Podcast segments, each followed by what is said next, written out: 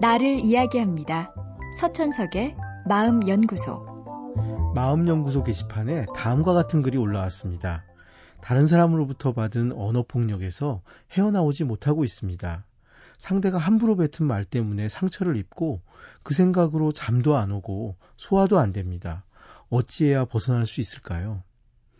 이 글만으론 상대가 얼마나 심한 말을 했는지 모르겠습니다. 하지만 언어적인 폭력도 분명 폭력이기에 당한 사람은 심한 상처를 받을 수 있습니다. 상대는 그저 말일 뿐인데 생각하겠지만 말도 칼처럼 심장을 찌를 수 있습니다. 어쨌든 상처를 받았을 때는 우선은 상대의 말을 무시하고 잊어보려고 노력해야 합니다. 상대가 한 말은 상대의 말일 뿐이고 나에 대해 말했다고 해도 그것이 내 것은 아닙니다. 실제로 사람들은 자기 내면의 갈등이나 불편함을 해소하기 위해 다른 사람을 욕하는 때가 많습니다. 짜증난 감정을 풀려고 화를 내기도 하고 자기의 약점이 느껴지고 그로 인해 불편할 때 상대의 작은 결함에 비난을 퍼부어서 불편함을 벗어나기도 합니다. 예를 들어 사람들이 자기를 좋아하지 않는다는 생각에 불안해진 상사는 자기에게 인사하는 것을 깜빡한 부하에게 예의라곤 조금도 없다고 퍼부을 수 있습니다. 이런 비난이라면 어서 잊어버리는 편이 낫습니다.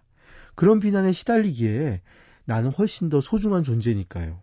그런데 잊으려고 노력해도 유난히 잊기 어려울 때가 있습니다. 여러 이유가 있죠.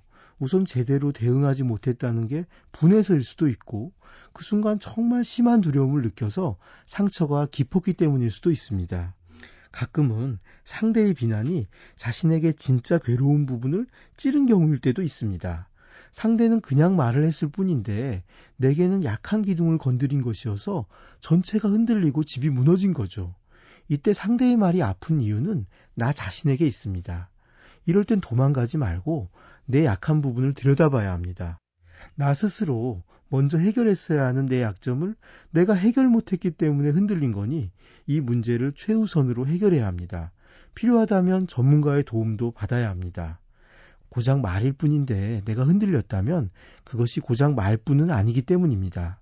내 안에 숨어 있는 어떤 약한 부분이 건드려졌기 때문이죠.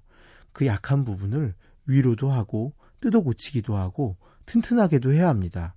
그래야만 말로 상처받아 지금 고생하고 있는 내가 억울하지 않을 것입니다. 서천석의 마음연구소. 지금까지 정신건강의학과 전문의 서천석이었습니다.